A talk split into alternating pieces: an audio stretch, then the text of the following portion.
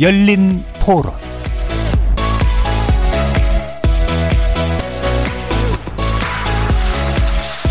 안녕하십니까. KBS 열린 토론 정준희입니다.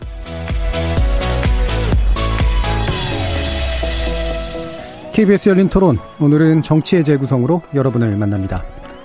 사의를 표명한 노영민 청와대 비서실장과 다섯 명의 수석 비서관들에 대한 부분적 사표 수리와 후속 인사가 오늘 단행됐습니다.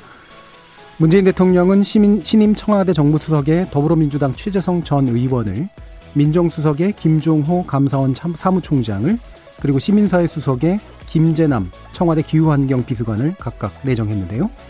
이러한 인적 교체의 배경 그리고 그 전망에 대한 이야기 나눠보겠습니다. 다른 한편 정부에서 단행한 또 다른 최근 인사 결정에 대한 관심도 높죠. 지난 7일 단행된 검찰 고위급 인사 이슈인데요. 여당은 검찰 내 특정 라인과 사단은 없어져야 한다는 추미애 법무부 장관의 바람에 힘을 싣고 있지만 야당은 윤석열 총장 힘 빼기 목적의 정권 옹의적 인사라며 강하게 비판하고 있죠. 이어지는 2부에서 관련된 여야의 입장 자세히 들어보겠습니다. KBS 열린 토론은 여러분들이 주인공입니다. 문자로 참여하실 분은 9730으로 의견 남겨주십시오. 단문은 50원, 장문은 100원에 정보 이용료가 붙습니다. KBS 모바일 콩, 트위터 계정 KBS 오픈, 그리고 유튜브를 통해서도 무료로 참여하실 수 있습니다. 시민 논객 여러분의 날카로운 의견과 뜨거운 참여 기다리겠습니다. KBS 열린 토론 지금부터 출발합니다. 살아 있습니다. 토론이 살아 있습니다. 살아있는 토론, KBS 열린 토론. 토론은 라디오가 진짜입니다. 진짜 토론, KBS 열린 토론.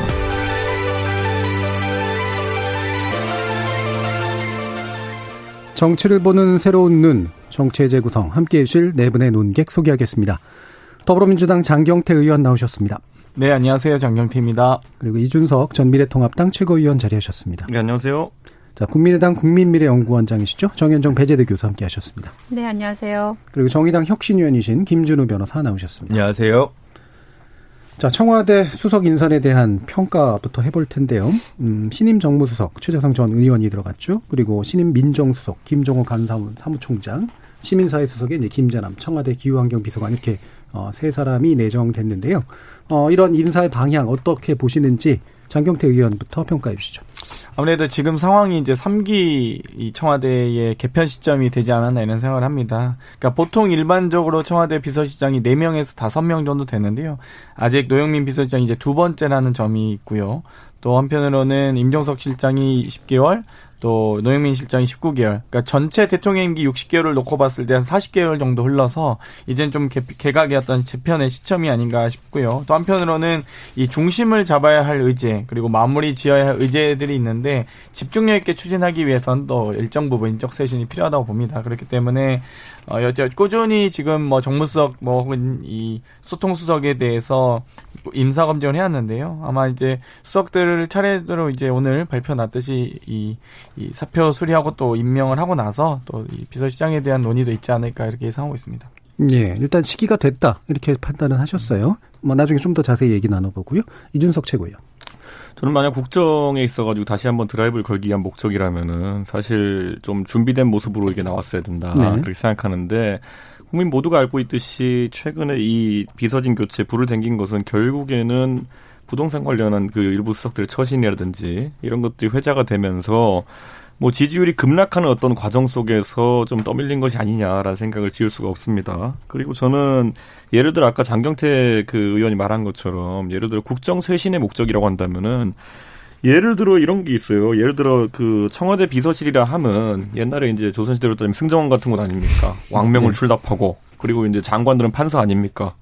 근데 이제 형조 판서 법무부 장관 담당하는 게 이제 민정수석이잖아요. 우부승지 아닙니까? 근데 지금 저는 김조원 민정수석에 지금까지 뭐 재임하시면서 물론 뭐 과거 조국 민정수석에 비해 가지고는 존재감이라는 게 상당히 적었어요. 네. 네 그건 왜냐하면은 형조판서가 오만 거 다 하잖아요. 지금 보면은 예, 검찰 지휘권 발동부터 해서 다 하고 이렇게 하고 존재감이 너무 크다 보니까 오히려 이제 국정 쇄신의 드라이브를 걸기 위해 가지고는 그쪽 이제 뭐 검찰 개혁 쪽에 드라이브 걸려면은 저는 추미애 장관에 대해 가지고 인사 조치가 있어야 되는 게 아닌가 거꾸로 이런 생각하고 음. 김조원 민정수석 같은 경우에는 사실 바뀌었다고 해서 제가 뭐 그분을 폄훼하고자 하는 것이 아니라 크게 국민들이 변화를 체감하기는 어려울 것이다. 네. 왜냐하면 지금까지 발언이라는 걸좀 적으셨기 때문에 그런 생각이 들고 저는 전체적으로 노영민 그 비서실장 같은 경우에 사실 아까 장경태 의원이 말한 것처럼 20개월이면 상당히 장수하셨고 예전에 대통령께서 어려운 일이 있을 때 항상 그분과 상의한다는 말씀을 하신 적이 네. 있습니다.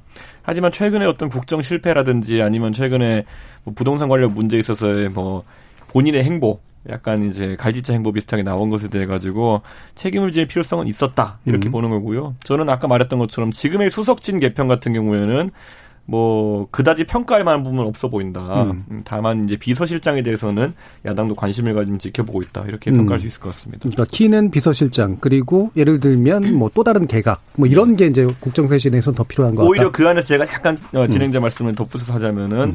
예를 들어 소위 지금 뭐 세간에 나오고 있는 것처럼 김현미 장관이나 예. 유은혜 장관 같은 여성 장관들 비중인 여성 장관들이 비서실장으로 수평 이동할 수 있을 것인가? 예. 왜냐하면 문재인 정부에서 지금까지 상당히 비중을 줬던 건 뭐냐면은 여성 30% 장관 음. 뭐 이런 것들도 얘기했었고 그렇다면은 첫 여성 청와대 비서실장의 탄생이라는 것도 뭐 아마 정치적 과제 중에 하나로 놓지 않을까 생각합니다. 음, 예, 알겠습니다.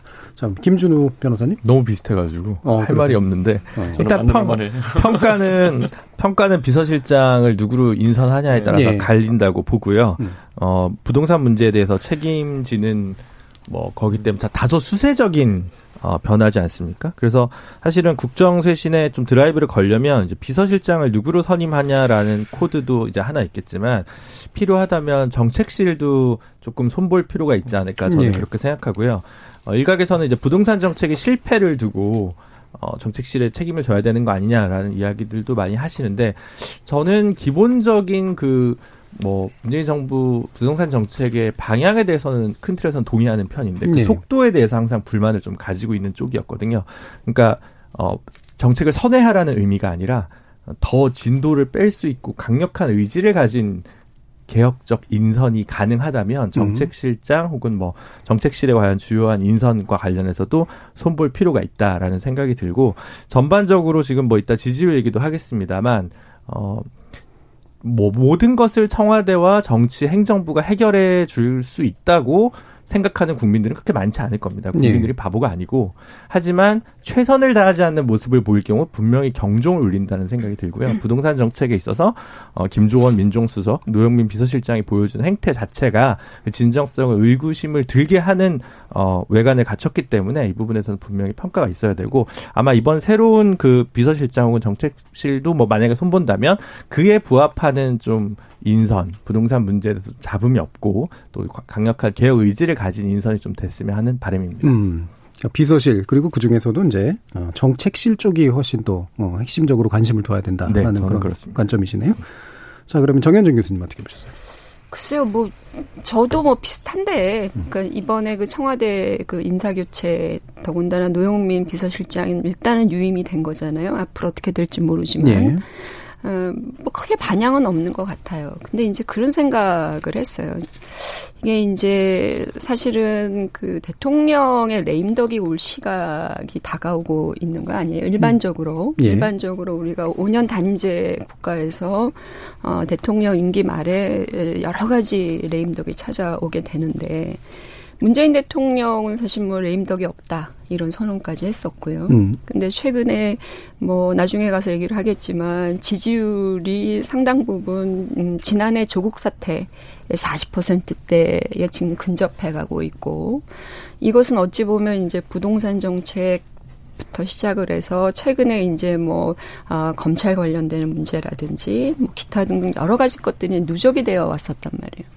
그러니까 아까 김준호 변호사가 얘기한 것처럼 어, 부동산 정책만 놓고 보더라도 이거는 국정 운영과 정책의 기조가 잘못됐다라고 하는 것을 인정하고 어, 그것을 뭔가 좀 분위기 쇄신을 하기 위해서 정말 필요한 인사 교체였어야 했다라는 네. 거잖아요. 그런 의미에서 보면 청와대 비서실의 개편은 어, 일정 부분 의미가 없는 개편일 수 있죠. 지금 부동산 문제만 놓고 보더라도 김현비 국토부 장관 해임해야 된다는 얘기 나오고 있잖아요.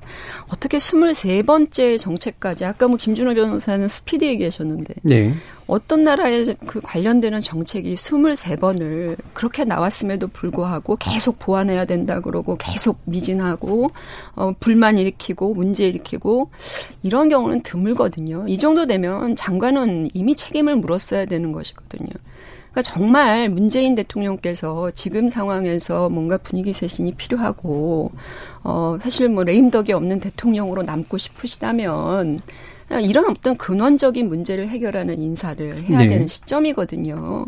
어, 그런 차원에서 어, 그런 부분들은 국민들의 기대 상당히 부응하지 못했다. 음. 그래서 청와대 비서진 교체만으로는 이 분위기 쇄신이 상당히 어려워지고 앞으로 이 좀 분노하고 또 비판적인 민심을 가라앉힐 수 없는 상황이 되지 않을까라는 예. 생각이에요. 예.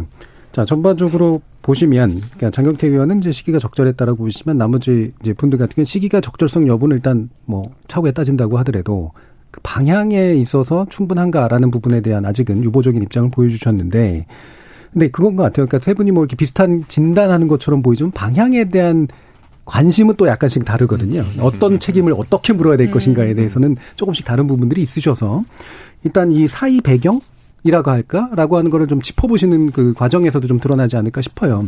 지금의 이제 여러 가지로 보면은 이제 인사가 뭔가 쇄신이라든가 혁신의 이제 그 어떤 의미를 가지려면 시기도 굉장히 중요하고 그게 어떤 모습으로 비춰지길 바라는가도 사실 굉장히 명확할 필요가 좀 있는데 어 상당히 좀 꼬인 측면들이 좀 있는 것 같아요. 이게 이제 예를 들면 항명처럼 비치는 사람들도 있고 어떤 데는 뭐 집단 사이라고 이제 표명을 하니까 아니면 뭐 예를 들면 회피성이다라고 이제 보시는 분들도 있고 또는 이제 이게 이제 방향이 어디가 잘못됐다라고 얘기하는 건가 또는 무엇을 책임지게 만드는 거에 대해서도 되게 좀 각양각색의 시선들이 좀 있는 것 같아요. 그래서 이번에 여섯 분이나 되는 어, 사람들이 좀 일괄적으로 어쨌든 사의를 표명한 것이 충분히 조율되면서 뭔가 문제의식을 공유한 상태라고 보시는지에 대해서 이준석 최고위원께 먼저 여쭐게요. 저는 공유가 문제식이 공유됐다고 보기는 상당히 어려운 부분이 있고요. 네. 저는 뭐 정책 실패라는 부분도 계속 저희가 언급하게 되지만은 어, 방향성 자체에 대해서 어떻게 인식하고 있냐를 만약 국민들이 볼 것이고, 그리고 국정과제라는 것도 이제는 정권이 2년 정도 남았기 때문에 대통령께서 먼저 선을 그어야 된다 이렇게 봅니다. 음. 우리가 앞으로 2년 남은 시간 동안에 너무 많은 과제를 이제 수행하려고 하는 것은 오히려 국민에게 피로감을 줄 수 있으니 음. 이미 시작했던 어떤 정책들에 대해서 마무리를 하는 의미의 인사라는 것도 중요할 것이고요. 음. 예를 들어 뭐 경제 정책 같은 것들은 새로운 걸 펼치기에는 시간이 좀 이제 좀 줄어드는 상황입니다. 그리고 예를 들어 뭐 범찰 개혁이라고 지금까지 꾸준히 추진해온 것들도 과연 어떻게 되고 평가를 하셔야 되거든요. 이제 보면은. 예. 그러니까 왜냐하면 저는 이런 느낌인 게 아무리 그 아젠다라는 것이 대통령께서 관심을 가지고 계시고 공적으로 뭐 지지를 받을 수 있는 아젠다 하더라도 성과가 나지 않거나 아니면 중간에 잡음이 많았다고 하면 국민들의 피로감을 줄 수 있는 요소가 있습니다. 네. 저는 다분히 그런 요소가 이번에 검찰 개혁에 관련된 부분에서 뭐 제도에 대한 부분이 아니라 자칫 잘못하면 한동훈 검사장과 윤석열 총장과의 갈등 상황을 이제 추미애 장관이 주도해가는 모습 이런 것들이 계속 노출되는 것을 피로감을 느끼는 부분이 있거든요. 저는 대통령께서 앞으로 어떻게 해나갈지에 대한 고민이 참 많으시겠지만은 반대로 정리할 것은 정리하고 음. 그리고 국민들한테 또 그거를 참모진한테 밝히셔야죠. 그래서 인사의 방향을 그렇게 잡아가지고 가야 되는데 그런 지점들이 공유가 제대로 되지 않았다는 약간 아쉬움이 있습니다. 예. 그럼 공유가 제대로 안 됐다는 건 대통령께서 방향을 잘 안 밝혀서 그런 걸까요? 아니면 밑에 사람들하고 어떤 저는 이야기가 잘안 저는 그래서 약간 이번에 의외였던 것이 음. 저는 대통령께서 먼저 대통령 비서실장을 선임하시고 음. 그 대통령 비서실장과 힘을 맞춰서 일할 수 있는 사람들을 수석들로 임명하는 그런 단계를 거칠 거로 봤거든요. 예. 그럼 제가 봤을 때 수석을 먼저 임명했다라고 하는 것 같은 경우에는 저는 뒤에 들어온 대통령 비서실장이 누가 될지 모르겠지만은 음. 그분이 뭔가 아주 체계를 가지고 주도적으로 뭔가 역할을 하기에는 본인이 인선을 하는 예. 기여를 안 했잖아요. 그러다 보니까 저는 아무래도 이거는 국정과제의 전환이라는 것이 어떤 대통령 비서실장 상징적인 인물 하나로 이루어지기는 어려운 구조가 된 것이 아닌가. 예, 예. 다소 그런 생각을 하게 되고 내각은 뭐 정세균 총리께서 들어온 지 얼마 안 됐으니까 교체의 여지가 없는 거 아니겠습니까? 음. 그래서 저는 그 부분이 좀 안타깝습니다. 지금. 예, 이 부분 장경태는 어떻게 보세요? 어찌됐건 이 다섯 분이라고 하는 건 그 비서실장 산하에 있는 노영민 비서실장 산하의 민정, 정무, 국민소통, 인사, 시민사회 이 다섯 개 수석님이 이제 사의를 표명한 것인데요. 어찌됐건 이 반성과 자숙의 시간이다 이렇게 봐요. 당 입장에서는 어, 이번에 이 지방 단체장님들의 공백 사태라든지 혹은 어떤 부동산 논란에 대해서 어, 저는 고위공직자들이 어떤 엄격한 윤리 기준을 좀 만들어 가고 있는 과정이다 이렇게 보고 어, 이준석 최고가 제가 인적 쇄신이라고 표현했는데 국정 쇄신이라고 표현해서 오히려 여러 가지 의견이 있거든요. 어찌 김준우 변호사님께서 말씀하셨듯이 뭐 개혁 속도를 빨리 해야 된다라고 주장하신 분도 있고 당내에도 네, 그렇죠. 또 어찌 보면 이 개혁 과정에 속도 조절이 필요하다라고 주장하신 분도 있습니다. 그러면서 저는 이번 이 청와대 인사 개편이 소위 전열을 가다듬고 재정비하는 과정이라고 보거든요. 어, 이 정도의 사실 이 전열을 재정비하는 과정에서 이 소위 제, 최고 책임자라고 할 수 있는 노영민 비서실장이 본인이 어찌든 책임지고 이, 이, 강력한 이 개혁 의지에 대해서 완수하고 또 인사 개편을 단행하고 가겠다라는 마무리 작업이라고 보고요. 결국 그 의미 자체는 어, 이 소위 기본 중심 의제 그리고 아마 이 지속적인으로 추진해야 될 의제, 마무리해야 될 의제 등은 완성 짓겠다는 의지일 수도 있습니다. 그렇기 그럼, 때문에 음. 그 부분에 대해서는 국정 쇄신과 좀 다르다. 검찰이랑 더 싸우겠다고요? 음. 그럼 검찰 그 개혁은 해야죠. 그 부분 같은 경우엔 그럼 노현민 비서실장은 어느 정도까지 남으면서 한다라고 생각하세요? 저는 뭐 다섯 명분의 이제 전체 수석을 다 개편하지는 않을 것 같고요. 부분적으로 예. 개편할 것으로 예상을 했고 아마 이 정도의 개편과 안정적인 수석들 간의 의견이 일치되는 정도 보고 아마 교체되지 않을까 싶습니다. 음. 그러면 이준석 장관께서 지적하신 사실은 새로운 비서실장과 함께 대통령이 논의해서 수석실을 제대로 진용을 갖추는 게 더 중요했다라는 부분과는 생각이 꽤 다르신 거예요. 원래 근데 사실 그 청와대 수석 정도 되면요. 예. 대통령께서 고민을 하시지 고려를 하시지 실장님이 하시는 이제 아마 인사 다니는 비서관급이라고 봐야 되거든요. 그렇기 때문에 조금 막 수석 막 비, 마치 비서실장이 모든 수석 급의 인사를 다 단행하거나 지휘를 한다 이렇게 보시기 어려울 것 같고요. 아니, 저 요거는 이제 끼어들어 음. 죄송한데 이 부분을 지적하는 이유는 뭐냐면은 최근에 물론 청와대에서는 부인하고 있지만은 노영민 비서실장께서 김주원 민정수석과 불편한 관계 있었다는 얘기도 한번 회자가 됐어요. 네. 근데 저는 이제 그게 사실인지는 전혀 확인이 안 되지만은 다만 제가 말한 것처럼 만약 그 근데 인선의 순서를 보면은 먼저 노영민 실장이 이제 계셨지만은 그다음에 조국 장관이 이제 수석으로서 이제 보조를 맞추다가 불가피하게 갑자기 사퇴를 하게 되면서 그 법무장을 영전하면서 그 다음에 이제 김종원 수석이 들어온 다음에 팀워크가 안 맞았다는 얘기가 지금 미적이 나오고 있잖아요. 음. 저는 그래서 이제 그런 부분에 있어가지고 팀워크 맞추는 것도 중요하다 봅니다 이번에. 네, 네. 결국 청와대 비서실은 대통령의 비서입니다. 아, 그렇죠. 네, 비서실장의 비서는 아니죠. 근데 예, 그게 이제 예 잠깐만 정리하고 갈게요. 그러니까 인사권은 당연히 대통령이 네. 쓰시는 거고 그러나 이제 이준석 최고 같은 경우에는 뭔가 팀워크를 위해선 비서실장과 합을 맞추는 것이 좀 필요하다라고 이제 보시는 거고 어, 장경태 의원 같은 경우는 그럼에도 불구하고 여전히 대통령의 의지가 수석을 통해서 표현되는 거다. 그렇죠. 아무래도 예. 알겠습니다. 아니, 예, 그러니까 뭐 논의의 쟁점이 전 뭐 이 쟁점하고는 상관이 없지만 음.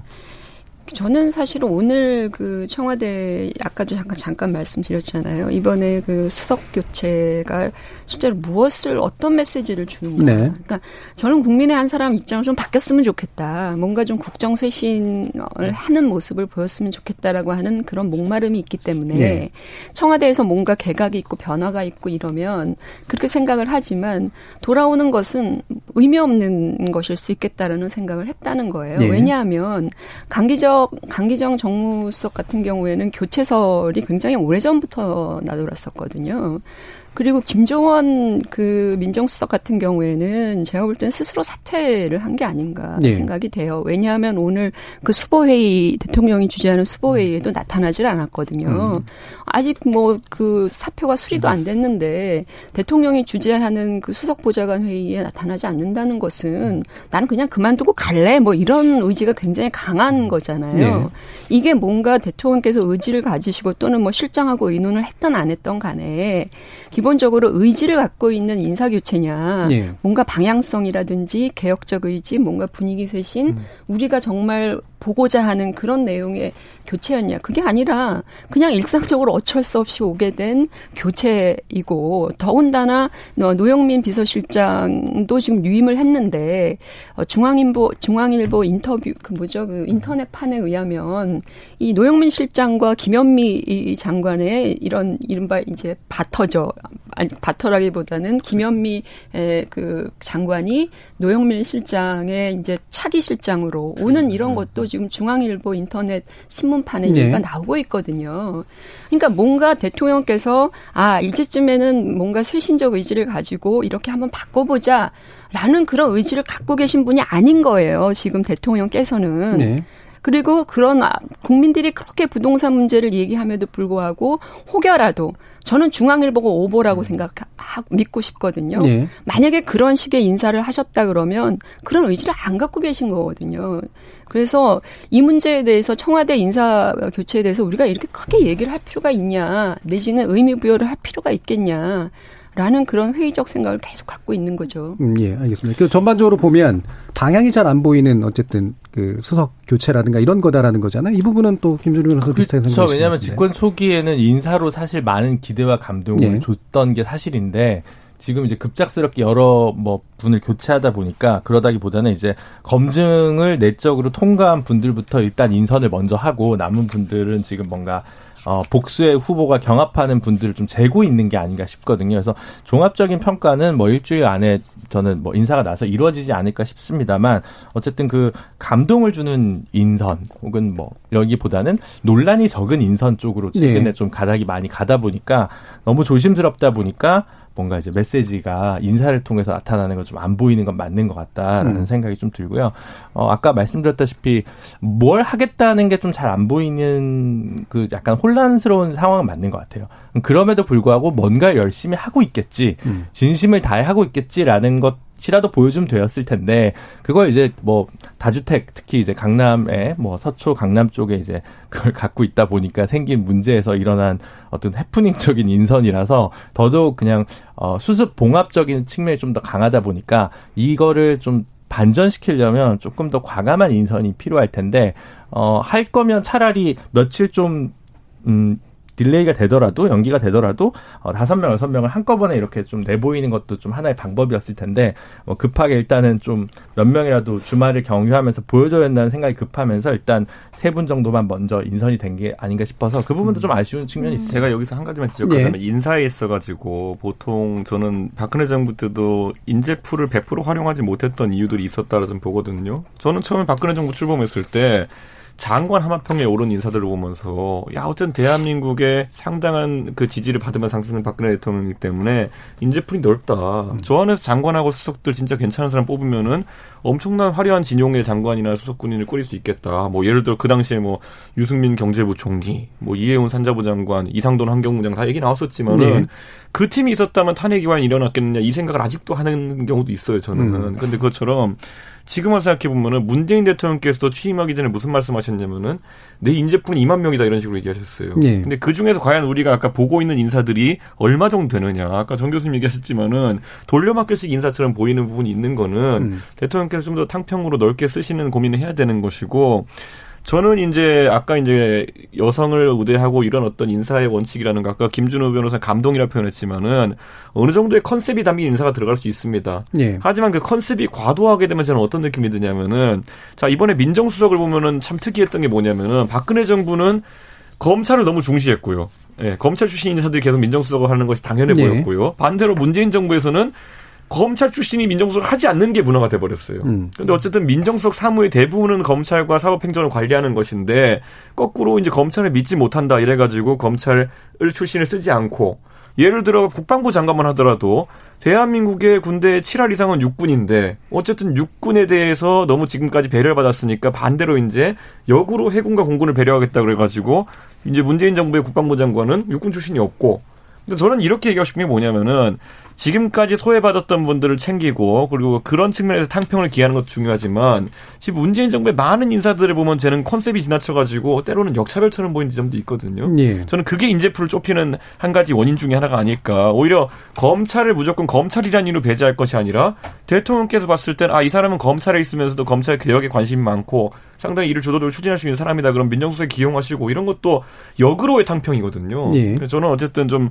그런 부분이 이번 인사에서도 좀 아쉽게 드러난 게 아닌가 이런 생각합니다. 음, 혹시 뭐 지적하실 뭐, 네, 사실 이 탕평의 의미는 결국 권력 균형을 의미합니다. 그렇기 때문에 민정수석이 검찰의 전유물이 아니듯 국방부 장관도 육군의 전유물은 아니거든요. 그러니까 제 일을 잘할 수 있는 사람이 가면 될 것 같고요. 다만 이 민정수석에 뭐 예를 들면 검찰 출신이 뭐 기용되지 않는 것이나 국방부 장관이 육사 소 육사 육, 육군 출신이 기용되지 되지 않는 것을 안타까워하거나 아쉬워할 필요는 없는 것 같아요. 그러니까 어찌되었건 지금 일관된 정책 기조를 가지고 정책의 안정성을 추구하는 게 어찌되었건 정부는 결국 이 정책의 안정성을 추구하면서 결국 국민의 선택을 받는 거기 때문에 전 여기서 좌고우변하거나 일일비 할 수는 없다. 해서 음. 하면 더 무너진다라고 봅니다. 아니 그러니까 여쭤보고 싶은 게 그러면 문재인 아, 정부에서 지금 기용하고 있는 뭐 주요 요직 장관이라든지 뭐 국정 과제를 전담하고 있는 뭐 예를 들면 요직에 있는 분들 그 인사가 뭐 탕평을 안, 하, 안 하는 거 좋아요.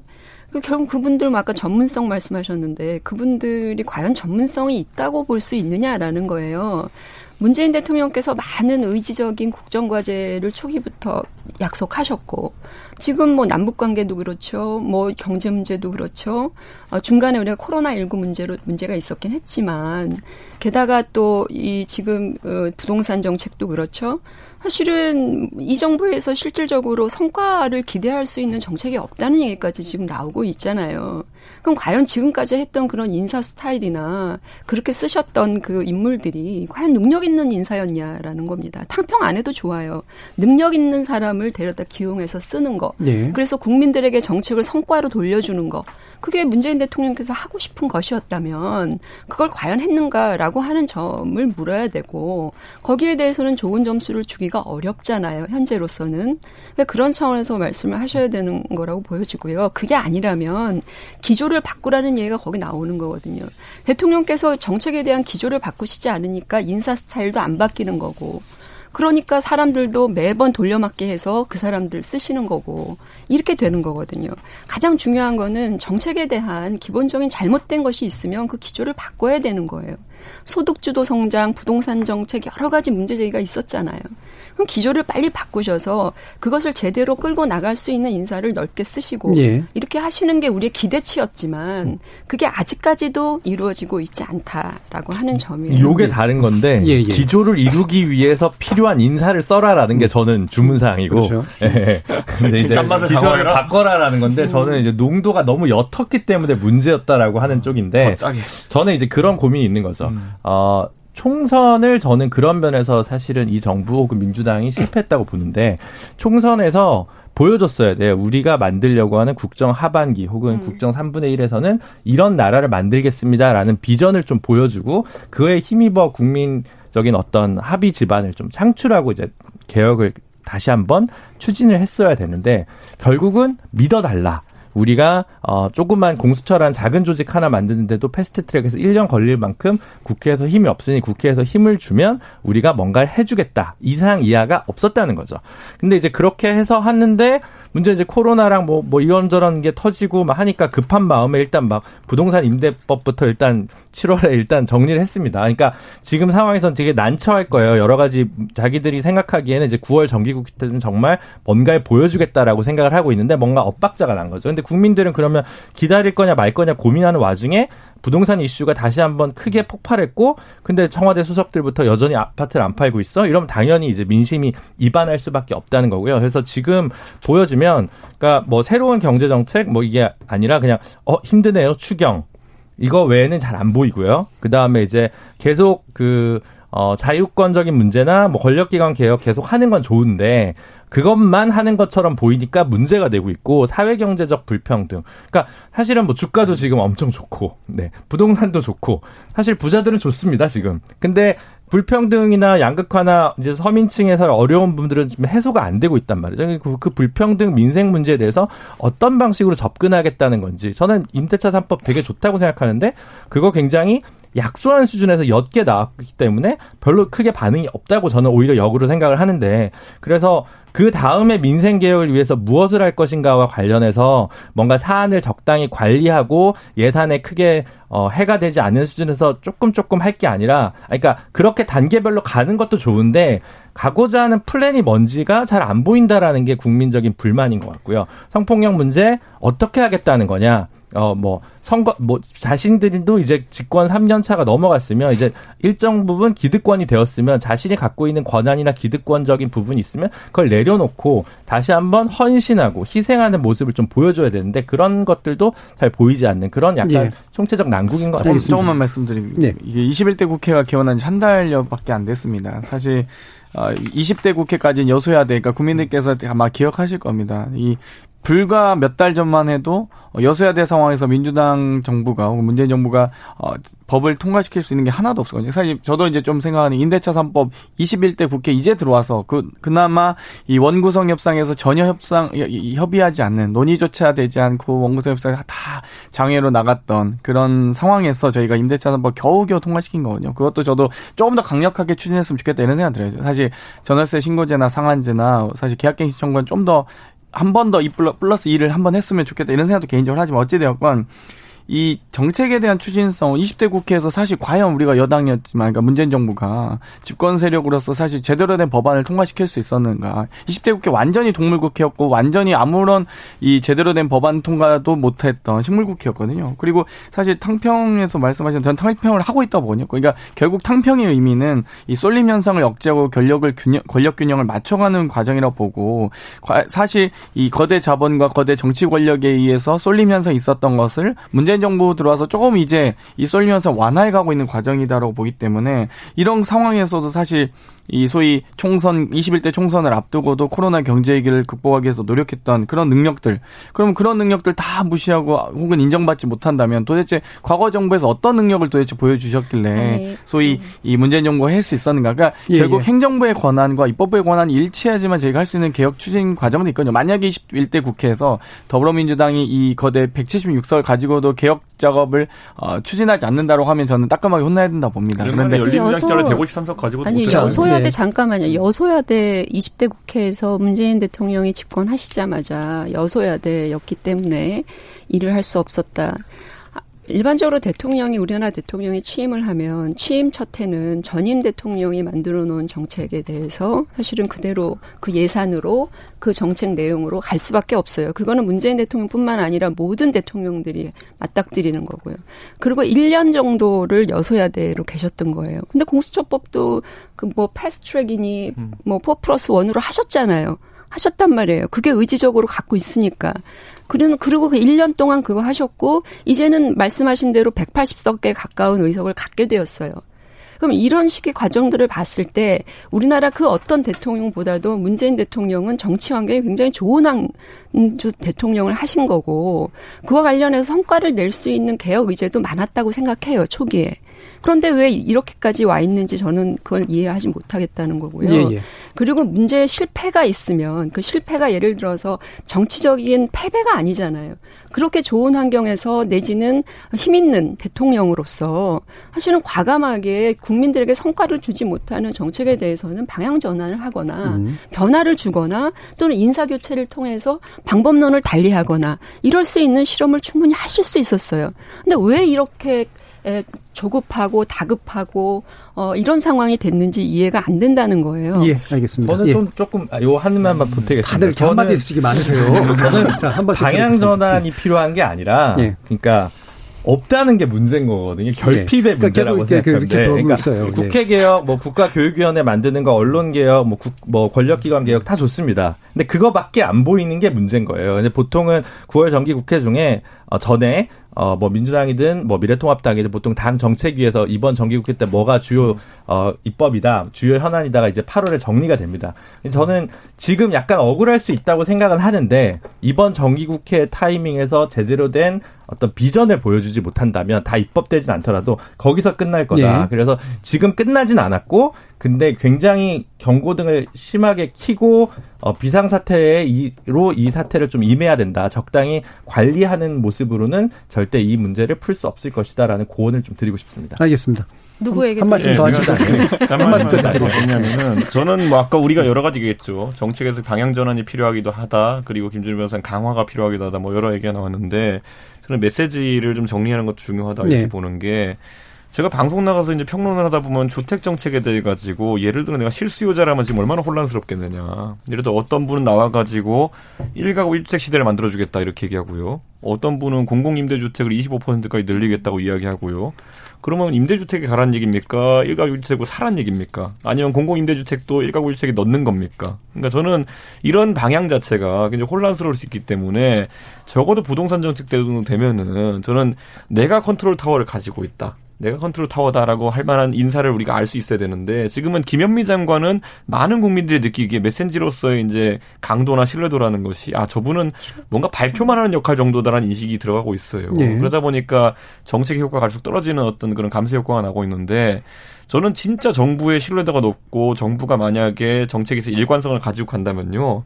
보통 우리가 환율 시장이라는 거시경제 시장에서 이야기할 때 구두 개입이라는 얘기를 하죠. 음. 실제로 환율 시장에 어떤 액션을 취하지 않더라도 환율에 대해서 우려가 있다. 뭐 이런 한마디만 하면은 시장이 알아가지고 어 정부가 뭔가 하려나 보다. 우린 정부보다 약한 주체니까 정부를 거스르면 안 되겠어. 이런 인식이 생기는 것인데 지금 부동산에 대해 가지고는 이미 그 신뢰도가 떨어졌다라는 것이 저는 아까 말했듯이 방향의 문제보다도 백가쟁명식 아이디가 나오다 보니까 예. 실수요자 입장에서는 어, 못 믿겠다. 임대사업자 관련 논란도 그렇고요. 네. 저는 그것도 빨리 해결해야 되는 것이 아닌가 이런 생각합니다. 알겠습니다. 지금 핵심은 결국은 음, 뭐 방향 전환이 필요하냐 또는 방향을 제대로 잡고 가는 게 필요하냐에 대해서 견해도 다를 수 있고 또 처방도 좀 다를 수가 있습니다. 마지막으로 일부 정리하기 전에 어, 지지율 관련된 얘기하면서 한 마디씩만 딱 듣도록 할게요. 현재 어, 리얼미터가 이제 YTN 의뢰로 지난 3일에서 7일까지 전국 성인 2,520명을 대상으로 다음 중 어느 정당을 지지하시거나 약간이라도 호감을 가지고 있느냐라는 내용으로 했고요. 유무선 전화 자동 응답 방법을 통해서 실시했는데 응답률이 4.5%였고 표본 오차 95%, 신뢰 수준이 플러스 마이너스 2.0% 포인트였습니다. 어, 자세한 내용은 리얼미터나 중앙선거 여론조사 심의위원회 홈페이지를 참조하시면 되는데 여기서 핵심은 어, 대통령의 지지율이 이제 점점 점점 빠지고 있는 경향은 좀 확실히 보이고 특히나 이제 여당의 지지도가 점점 점점 빠지고 어, 여당이 빠져도 미래통합당이 올라갈까 싶었는데 올라갔어요. 네. 네, 일단. 그러니까 뭔가 이렇게 좀 의미 있는 변화가 있는 거는 분명한 것 같습니다. 그래서 이 변화의 방향이 무엇 때문인지 해석하시는 부분하고 그 다음에 이게 이를테면 어떻게 좀 대응이 된, 돼야 될 필요가 있다고 생각을 하시는지 각 당이거나 또는 상대당의 입장에서 그 의견을 먼저 좀 들어볼게요. 이 부분 어, 김준우 변호사부터 들어보겠습니다. 네, 일단 그 3, 40대랑 여성 지지율이 좀 빠진 부분이 있고, 근데 음. 최근에 행정수도 이전 이슈로 충청권은 전반적으로 좀 올라오는 그 태세인데 지역 편차가 있다는 네, 거죠. 지역 예. 편차가 예. 좀 있을 건데 어쨌든 그 뭐 젠더 이슈, 뭐 권력형 성폭력, 뭐 비동의 뭐 간음죄, 뭐 여러 가지 방도는 있겠습니다만 여기 대해서 좀 당론으로 제대로 된 대응하는 모습과 제대로 사과하는 모습, 책임지는 모습을 좀 보여주는 쇄신이 하나 필요할 것 같다는 생각이 네. 들고요.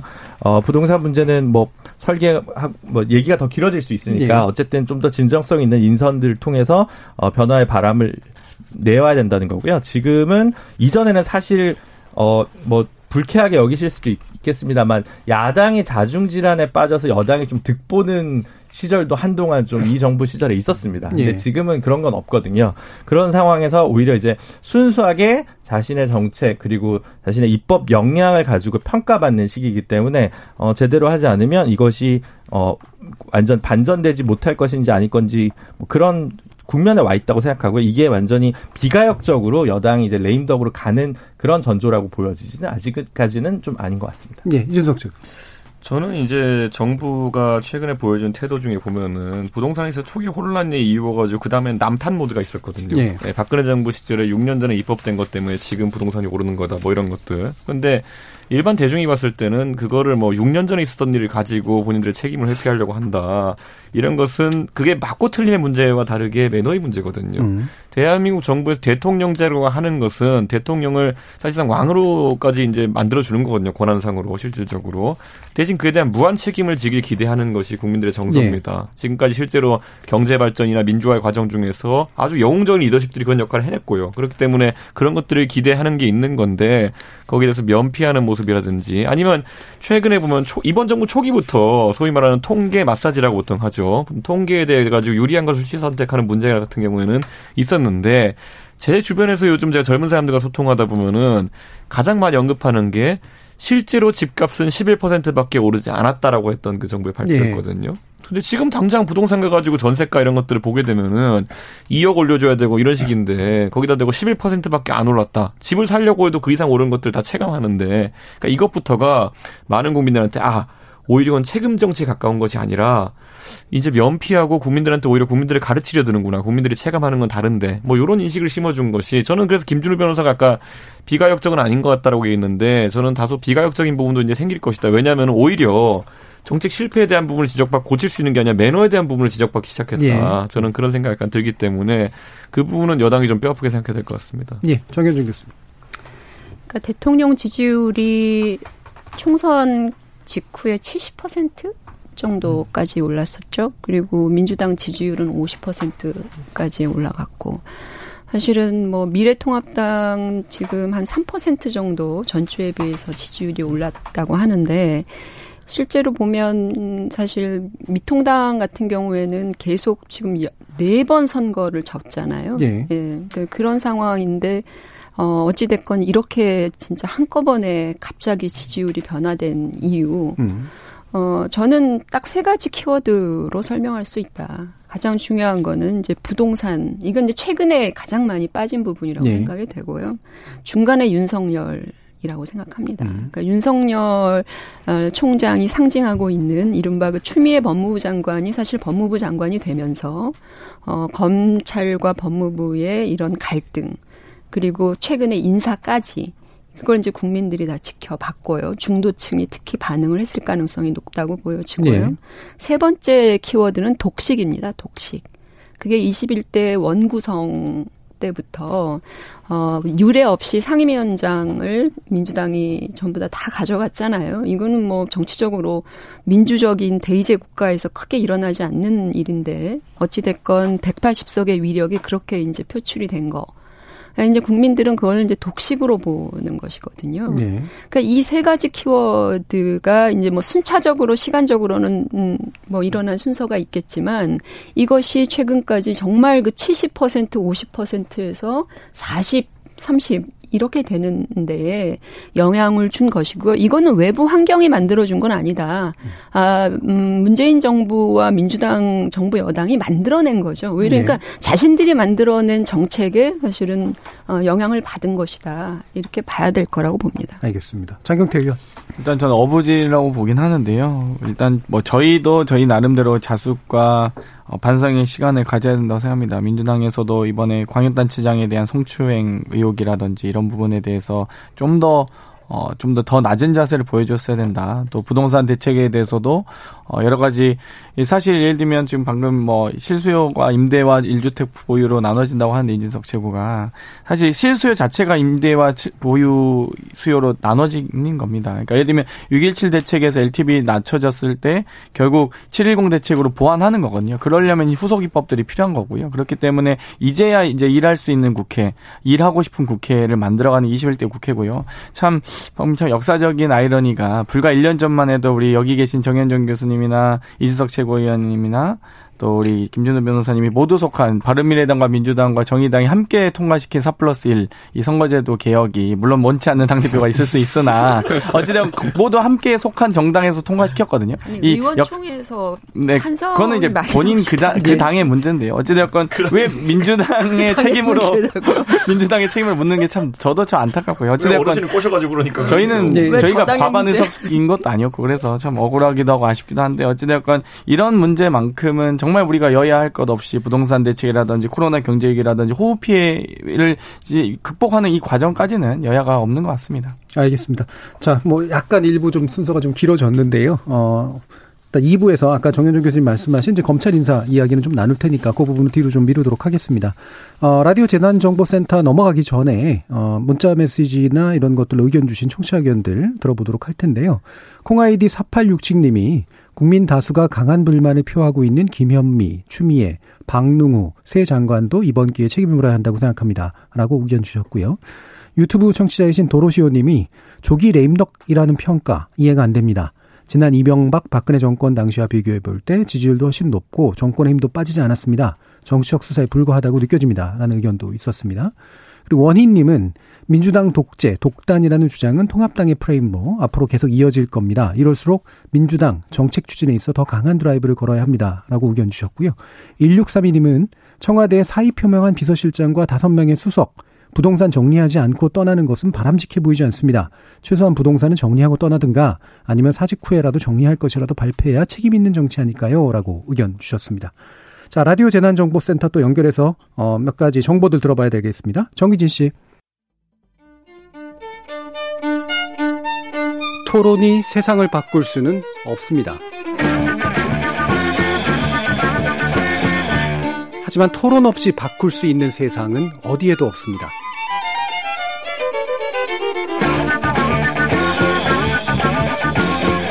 세상의 선한 변화를 갈망하는 당신. 정답이 아니라 질문의 힘을 믿는 당신. 우리 KBS 열린 토론에서 만납시다.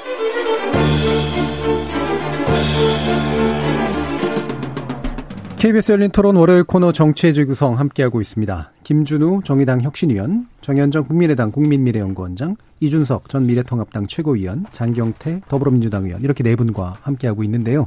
어, 아까 잠시 얘기가 남았습니다만 예, 추미애 법무부 장관이 단행한 검찰 고위급 인사에 대해서 뭐 후속된 논의들이 굉장히 많이 있습니다. 굉장히 다른 견해들이 제출되어 있는데 일단 아까 이제 정현정 교수님께서 먼저 이야기를 꺼내셨으니까 이 부분에 대해서 아마 비판적 견해가 있으신 것 같은데 그 의견 들어보죠. 그러니까 뭐 무슨 왜 무엇을 위한 인사인가 이게 이제 논란의 핵심이잖아요. 네. 그러니까 뭐 추미애 장관은 원칙대로 했다 이런 입장이고 그러나 어, 일각에서 또 반대에서 어, 이건 뭐 윤석열 힘 빼는 거 아니냐. 음. 뭐 팔다리 다 자르고 뭐 허리까지 자른다. 뭐 이런 얘기인데 예, 저는 사실은 어 이번에 단순히 이 인사가 뭐 언론에서 나온 것처럼 주요 빅4 네 자리 주요 그 고위직에 다 네. 호남 출신으로 배치하고 뭐 이런 것보다도 이번 인사가 주는 아주 나쁜 시그널이 무엇이냐라고 음. 하는 거예요. 그 대표적인 것은 대부분 다어뭐 문재인 대통령과 과거에 관계가 있거나 또는 친정부적인 성향을 갖는 검사들이 이번에 전면 포진된 상태 아니겠어요? 결과적으로 보면 그런 것들을 봤을 때 어떤 메시지가 검찰에 갈 것이냐라고 봤을 때는 어, 결, 음, 정부와 친하지 않거나 또는 정부와 관계되는 뭐 어, 그런 어떤 수사를 한다거나 뭔가 거기에 적극성을 보이고 개입을 한다거나 이러면 인사상 불이익을 주겠다라는 그런 메시지를 보내준 게 아니냐 이번 네. 네, 보면 어 우리가 알, 알다시피 뭐 윤석열 어, 거, 검찰총장이 과거에 음 뭐 조국 사태 문제라든지 또 어그 뭐예요? 그 울산 음, 선거 시장 선거 개입 문제. 네. 이것들을 했던 했던 지금 검사들이 사실은 많이 좌천이 됐었잖아요. 이전 인사에서 보면. 그러니까 이런 것들이 계속 지속되고 있는 것을 봤을 때는 단순히 무슨 뭐 어, 지역 안배를 못했다 이런 문제를 떠나서 검찰에게 이제 살아있는 권력을 수사하면 어떻게 되는지 보자. 뭐 이런 것들을 오히려 주는 메시지의 인사가 아니겠느냐. 동시에 윤석열이 이 어떤 형태로든 압박을 받을 수 있도록 하는 그런 인사라고밖에는 볼 수 없다. 내용적으로 들여다보면요. 예.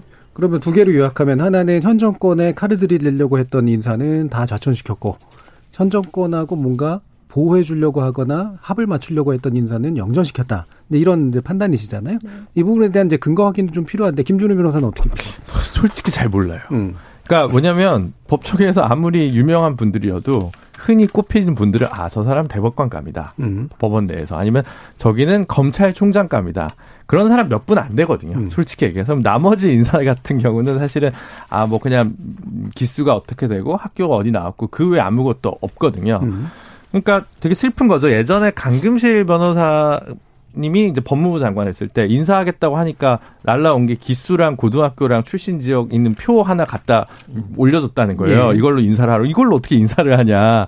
그 정도로 뭐 검찰 인사라는 게 사실 뭐 다른 공, 공직들도 뭐 대동소이합니다만 사실 공정한 인사란 무엇인가에 대해서 확연히 뭔가 논란 없는 인사는 좀 어렵다고 보여지는 측면이 있어요. 네. 그리고 뭐 말하자면 그런 건 있겠죠. 그 동안에 특수통 공안통 중심이 아닌 일반 형사 담당이나 뭐 이런 분들도 충분히 어, 승진이나 좋은 요직에 갈 수 있는 기회의 통로를 연다. 뭐 이런 부분에서는 저는 뭐 긍정적일 수 있다고 봅니다. 하지만 어쨌든 밖에서 바, 라봤을 때 너무 코드가 강해질 경우에는 조금 변화나 좀 그런 것도 필요하지 않습니까? 예전에도 음. 사실은 굳이 얘기하면 소위 성적, 실력, 역량, 기회가 특정 분들한테 많이 갔기 때문에 그분들이 제일 잘한다 왜 그 사람들 안 쓰냐라고 얘기를 하면 그건 또 아닌 거거든요. 그러니까 또 역으로 그것 때문에 배려받은 인선도 있습니다. 전부 경기고 서울법대만 중요하냐. 음. 성균관대 뭐 고대 죄송합니다. 이런 인사도 다 써야 된다. 이런 것들이 좀 있었거든요. 역으로 지금 두 번 연속 모두 호남 출신이 소위 빅4로 채워졌다. 이런 건 좀 한 번 좀 피할 수 있지 않았을까라는 좀 아쉬움은 있어요. 개별적으로. 예. 하지만 어 여전히 아직도 사실 2020년에 이게 호남 사람인지 경남 이번에 옷 벗은 문찬석 검사장 같은 경우도 호남 사람이고 사실은 어 윤석열 호에 가담했다가 이제 미래통합당 의원이 된 김웅 의원도 호남 출신이에요. 근데 아직도 이렇게 지역별로 이렇게 해가지고 코드에서 이걸 비판하는 인사하는 것이 또 정확한 비판인지에 대해서는 솔직히 좀 의문은 드는데 그래도 뭐 조금 더 이렇게 이런 공격이 뻔한 상황에서 좀 한 분 정도는 호남이란 이유만으로 또다시 배제받는 건 억울하겠지만 좀 다른 인선을 했으면 좋지 않았을까라는 아쉬움이 드는 건 사실입니다. 네, 김준우 변호사님이 해주신 메시지 중에 제일 불명확한 것 같아요. 지금까지 중에. 아니, 이거는 명확한 게 없어요. 왜냐하면 네, 잘 몰라서 그러신 거예요? 어, 아니 그게 이런 겁니다. 그러니까 음. 법원은 예전에는 사실은 거의 성적 순으로 계속 가는 네. 인사가 되게 강고한 것이었고요. 그렇죠. 검찰은 코드 인사가 되게 심한 곳이었습니다. 네. 그러니까 코드로 소위 그뭐 한강 한수 이남을 잘 가질 않거나 부산과 서울 과천만 오고 가는 그런 이제 소위 royal road를 가고 있는 검사들이 쭉 있었거든요. 네. 그 검사들을 계속 그 등용하고 관례대로 가게 될 경우에는 이거는 사실은 변화와 개혁이라고 할 수 없거든요. 근데 음. 그거에 변화를 주기 시작하는 순간 근데 이제 어 당연히 불협화음이나 문제 제기는 있다고 생각하거든요. 일종의 예. 막대 구부르기를 하는 순간에 어떤 불협화음이나 외부의 비판은 불가피하다고 보지만 그건 이전의 역사와 변하니까. 근데 저는 지난번 인사가 한번 그렇게 변화를 줬으면 최소한 빅포 정도에서 전부 호남이라는 걸 재방송하는 건 조금 과하지 않았나? 이런 생각이 좀 추미애 음. 장관의 인사에 좀 아쉬운 점이 있다는 거고. 근데 예. 그럼에도 불구하고 넓게는 전부 호남, 아니 그러면 사실은 국민들이 원하는 이 사람이 호남이냐, 이 사람이 서울대냐, 이 사람이 뭐 경기고등학교냐 이거 관심 없거든요. 이 사람이 역량이 있는 사람이냐를 중심으로 비판과 토론이 일어나야 될 텐데 사실은 저같이 10년 차 이하 변호사들은 그분들 인사와 역량을 다 평가할 깜냥이 되지가 않아요. 음. 국민들이 그걸 알 이유도 없어요, 솔직히 얘기해서. 그래서 음. 이건 좀 과잉된 논점인가 아닌가에 대해서 판단부터 저는 좀 혼란스러운 측면이 있어서 제 예. 얘기도 좀 어지럽게 들리나 봅니다. 예. 그러니까 기존의 이제 음. 검찰 인사의 어떤 방향들을 바꾸는 거는 어쨌든 있었고 필요할 수도 있는데 네. 그게 이제 약간 더 나간 측면들이 좀 있어서 그 부분은 좀 더 신경 써야 되지 않았냐 네. 정도까지가 평가고 네.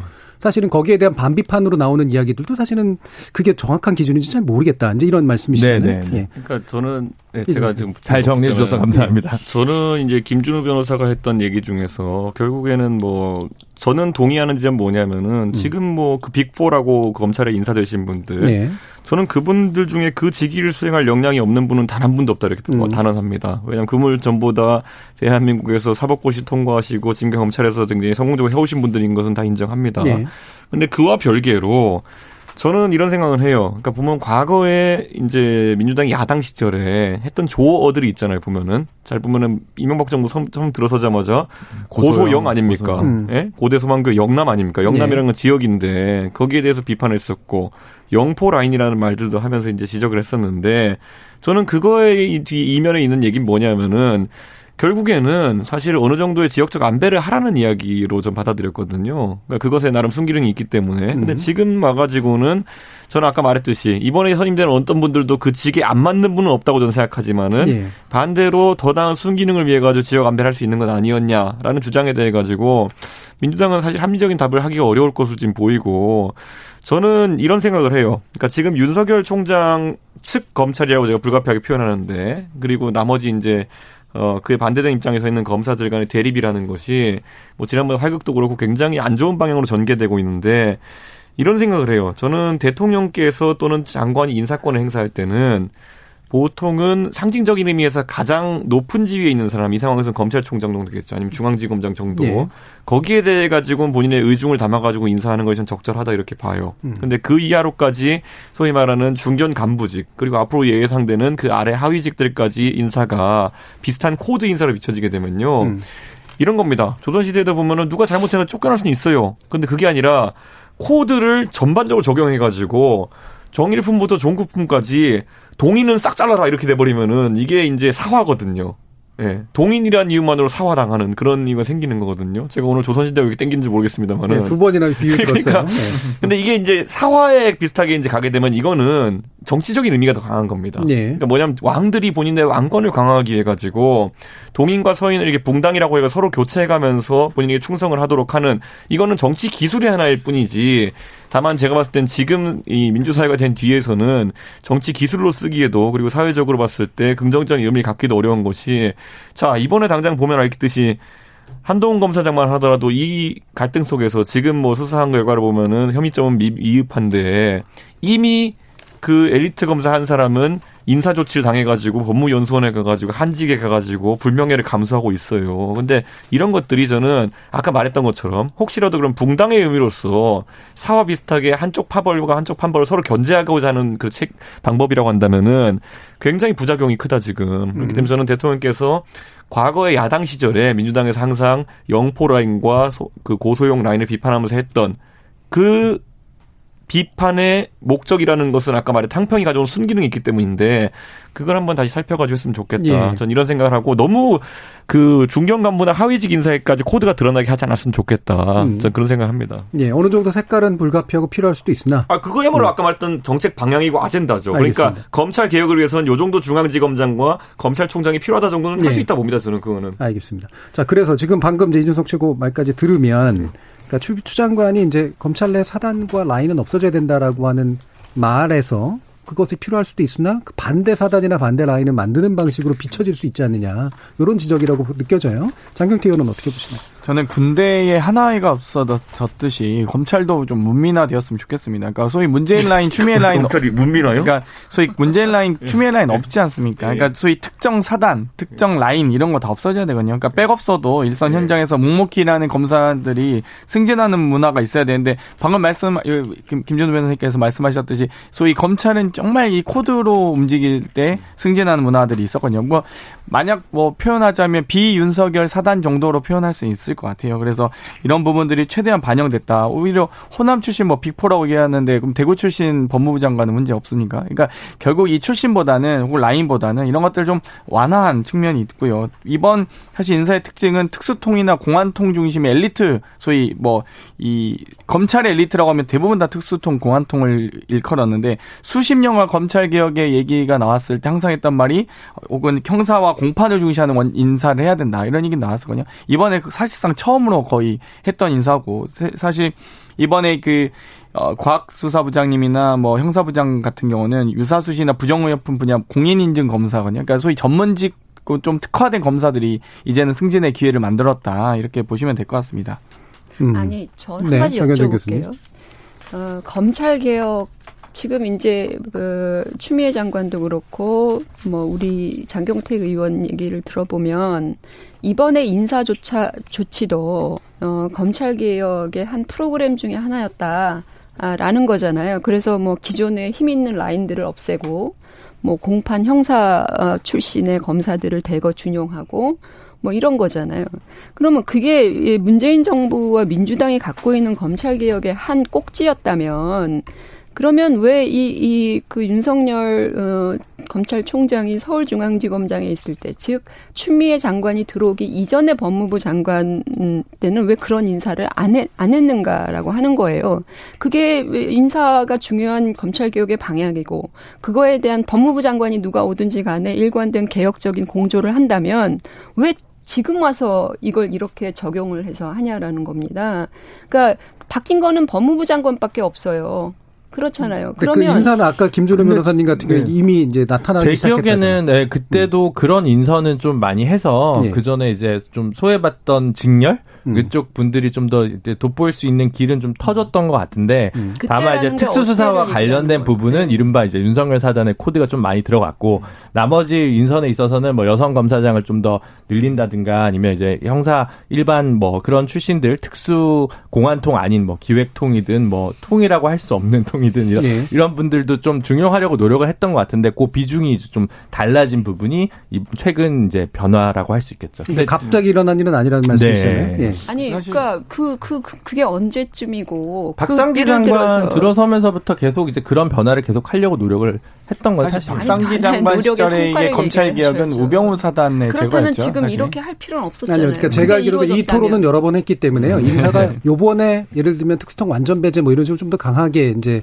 나타난 건 사실이지만 예를 들면 형사 쪽 공판 쪽을 중용하겠다라고 하면서 이제 일부 흔적들이 나왔던 거는 좀 맞죠. 예, 다만 그게 요번이 유난히 더 센 거냐 그렇지 않냐의 평가는 충분히 다를 수 있는 그러니까 것 같고요. 저는 여기서 네. 약간 우려되는 거는 아까 말했듯이 이게 역차별까지 이르는 단계로 가면 안 된다라고 네. 계속 얘기하는 것이 직군상 보면 어느 직업군이나 주목받는 직군들이 있어요. 당장 이 KBS만 하더라도 엄청나게 다양한 분들이 KBS를 만들어 나가죠. 예. 기자도 있고 아나운서도 있고 기술 직군에서 일하시는 분들도 계시고 영상 만드는 분도 계시고 하지만은 항상 주목받는 건 특종하는 기자예요. 왜냐면 그게 국민들의 관심사를 사기에 좋고 또 그게 항상 또 그런 이슈를 만들기 좋은 그런 직군이기 때문에 그런 거거든요. 그렇기 때문에 그분들이 지금까지 기자나 PD 출신들이 보통 사장을 하고 이런 문화라는 것에 불편한 건 당연히 있고 그것도 네. 문제 있다 보지만은 반대로 그, 그것 쪽을 다 배제하고 인사하겠다라는 것좀 문제가 있다 이렇게 보는 것이고 아까 제가 문재인 정부에서 육군 배제, 어? 검사 출신 배제, 뭐 이런 것들이 사실 소외됐던 분들은 어느 정도 챙기겠다는 의미 이상을 넘어가지고 역차별로 받아들이는 순간 예. 저는 그게 굉장히 문제가 될 수 있다는 생각이 드는 거고 특수 검사들이라고 하는 사람들 특수부 검사들이 지금까지 주목받았던 과거 중수부 시절부터 주목받았던 것들은 그들이 국민들이 가장 가렵게 생각하는 권력형 비리라든지 아니면 거학과 싸우는 역할들을 수행해 왔었기 때문에 그들 중에 성과가 좋은 사람들은 소위 말하면 뭐 모래시계 같은 드라마 나오고 이렇게 하면서 띄워질 수밖에 없던 구조였던 거거든요. 병원에도 보면 많은 과의 의사들이 있지만은 보면은 그 주목받는 과들이 있어요. 뭐 그런 정도의 의미로 받아들여야 되는 것이지 이분들이 전행을 했다 이렇게 보기에는 좀 어려운 부분이 있다. 그래서 저는 역차별의 단계까지 이르진 않았으면 좋겠다 이런 생각을 합니다. 예. 저는 검찰 개혁의 농도가 좀 다른 것 같아요. 그러니까 일기 박상기 장관 때 검찰 개혁은 소위 우병우 사단을 제거하는 과정이었다 봐요. 적폐이 검사들을 좀 제거하는 과정이었다 보고 이후에 이제 소위 이 윤석열 그 소위 사단 이분들이 이제 이 전면에 등극 등단 그 등장했을 때는 소위 정치 수사를 인권 수사로 좀 전환하기 바랬거든요. 근데 똑같이 기존의 이 관행대로 검찰 수사의 방식이 어떤 기획 수사, 별건 수사, 표적 수사 등으로 이제 어떤 비인권 수사를 하는 것을 보면서 윤석열 사단이 소위 이 현 정부의 소위 뭐 말하자면 이 검찰 개혁의 소위 대상이 된 거죠. 그렇기 때문에 네. 검찰 행태가 또다시 기득권을 지키기 위한 자기들 밥그릇을 챙기기 위한 모습으로 행태로 비춰졌을 때 국민들께서 또다시 검찰 개혁 우병우에 대한 검찰 개혁에서 윤석열에 대한 검찰 개혁으로 이어지는 겁니다. 제가 항상 제가 한 가지 물어볼게요. 예, 여기서 끊을게요. 암암리에 예. 시간이 없어. 예. 아, 암암리에 얘기를 하셨는데 정치적 수사를 했다라고 하는 것의 내용이 결국은 조국 사태 문제하고 서울 울산시장 선거 개입 문제하고 이런 것들이었잖아요. 이거는 현 정권과 관련되는 부분이거든요. 그러면 살아있는 권력에 대한 수사를 정치적 수사라고 보는 자, 이 부분에 대한 네. 논쟁은 네. 더 이상 하지 말고요. 자, 마지막으로 제가 여쭙고 싶은 게 있어서 시간 조금만 남겼습니다. 공수처장 후보 인선 지난번에 이제 논의할 때 어, 좀 여당 계열의 이제, 아, 야당 계열의 이제 변호사님께서 아마 조만간 할 겁니다라고 이제 얘기를 해주셨어요. 실제로 할 겁니까? 윤석 최고 해야죠. 뭐 음. 절차상으로 언제까는 해야 될 것이고 예. 다만 이제 저희가 예전에 이제 상임위 논쟁 때도 그렇고 자 그렇다면 상임위로서 만약에 야당이 국정을 건재하지 못한다면은 국정을 견제할 수 있게 야당에도 일정 부분 권한을 달라라는 얘기를 했었는데 저는 공수처장에 대해서 공수처장에 대해서 지금까지 우리가 그 사실 비토권을 갖고 있는 건 사실입니다. 예. 하지만 추천권을 실질적으로 야당이 갖도록 한번 해주는 건 어떤가 여당에 음. 제안하고 싶은 생각이고 과거에 박근혜 정부에서 검찰에 대한 무리한 통제를 가하려고 하다가 야권에 사실상 훌륭한 특검 수사진을 마련해 줬죠. 윤석열 한동훈 라인이라는 그렇다면은 지금의 그 형조 판사께서 열심히 하시는 것 덕분에 지금 야권도 추천할 수 있는 두 명의 공수처장 후보군이 생겼습니다. 한동훈, 문찬석 뭐 이런 분들 받을 의향이 있으신지 전 굉장히 궁금합니다. 예. 바로 장경태. 예. 뭐 어찌됐건 저희도 이 8월 국회 이제 임시국회가 시작하면은 공수처장 추천위원 선임해달라고 요청을 할 것 같은데요. 어, 중요한 건 그렇습니다. 저희 지금 하루도 못 쉬고 열심히 일하고 있는데 미래통합당 이번엔만큼은 좀 더 국회에 들어와서 함께 논의를 진지하게 했으면 좋겠어요. 자꾸만 이 정말 절대 문재인 정부와 더불어민주당이 받을 수 없는 인사안을 가지고 와서 혹은 인사를 마치 계속 지연시키거나 어, 그런 방식으로 국회 의사 일정을 지연시킨다면 결국 결국 피해 받는 건 국민밖에 없습니다. 하루도 안 쉬니까 자꾸 이상한 판단을 하고 쉬세요. 어쨌든 처음 초대 공수처장은 되게 큰 부담감을 안고 하셔야 될 것 같다는 생각이 들고요. 음. 저는 이제 민변 회원인데 민변 회원들끼리 하는 농담이 있는데 민변 회원은 일단 절대 안 된다. 예. 공수처장이 못 될 것이다. 예. 그래서 별로 논의가 없어요. 음. 관심이 없고 좋은 분이 좀 되셨으면 빨리 되셨으면 좋겠습니다. 예, 정현정 교수님. 아, 뭐 소수 야당 의견은 뭐 들어주지도 않는 분위기니까 뭐 저는 할 말도 없고요. 예. 그렇게 두 분이서 뭐 누구는 받을 거냐, 누구는 안 받을 거냐, 진짜 이거 자체가 네, 이거 이거 자체가 참 슬픈 현실이다. 예. 아, 좀 공정한 공수처가 돼야 되지 않겠습니까? 네. 그러면 전반적인 의견 수렴이라는 것도 음. 뭐 정당 간의 협의 사항으로만 볼 것이 아니라 아, 의견 수렴을 좀 폭넓게 하는 그런 자세가 필요하다. 자, 그럼 마지막 30초 어떤 게 좋은 상이라고 생각하세요? 여당에서. 저는 뭐 엄정 수사 고위공직자에 대해서 어, 엄정하게 수사하고 공정하게 수사할 수 있는 분이면 됩니다. 윤석열이요? 다만, 다만 기획 수사, 별건 수사, 표적 수사 이런 건 안 해야죠. 그러니까 음. 저희가 이렇게 그 소위 별건 수사, 표적 수사, 기획 수사로 표현하는 것들 예를 들면 서류 하나 찾기 위해서 대학교를 검사 50명 이상 압수수색 100여, 100여 차례에 걸쳐서 하는 것들 그건 수사 과잉이죠. 이런 네, 것들을 지향해야 된다. 된다는 겁니다. 알겠습니다. 그 공정삼에 대한 또 굉장히 다른 논의들이 예. 장경태 의원이 예. 다 평가하시면 예, 이후에 또 될 것 같은데요. 뭐 좀 더 어쨌든 논의가 시작됐으면 네. 좋겠다라는 그런 네. 생각은 좀 듭니다. 예. KBS 열린 토론 월요일 코너 정치의 재구성 이것으로 모두 마무리하겠습니다. 오늘 토론 함께해 주신 김준우 변호사님, 그리고 장경태 의원님, 그리고 이준석 전 최고위원님, 정현정 교수님 네 분 모두 수고하셨습니다. 네, 감사합니다. 감사합니다. 저는 내일 저녁 7시 20분에 다시 찾아뵙겠습니다. 지금까지 KBS 열린 토론 정준이었습니다.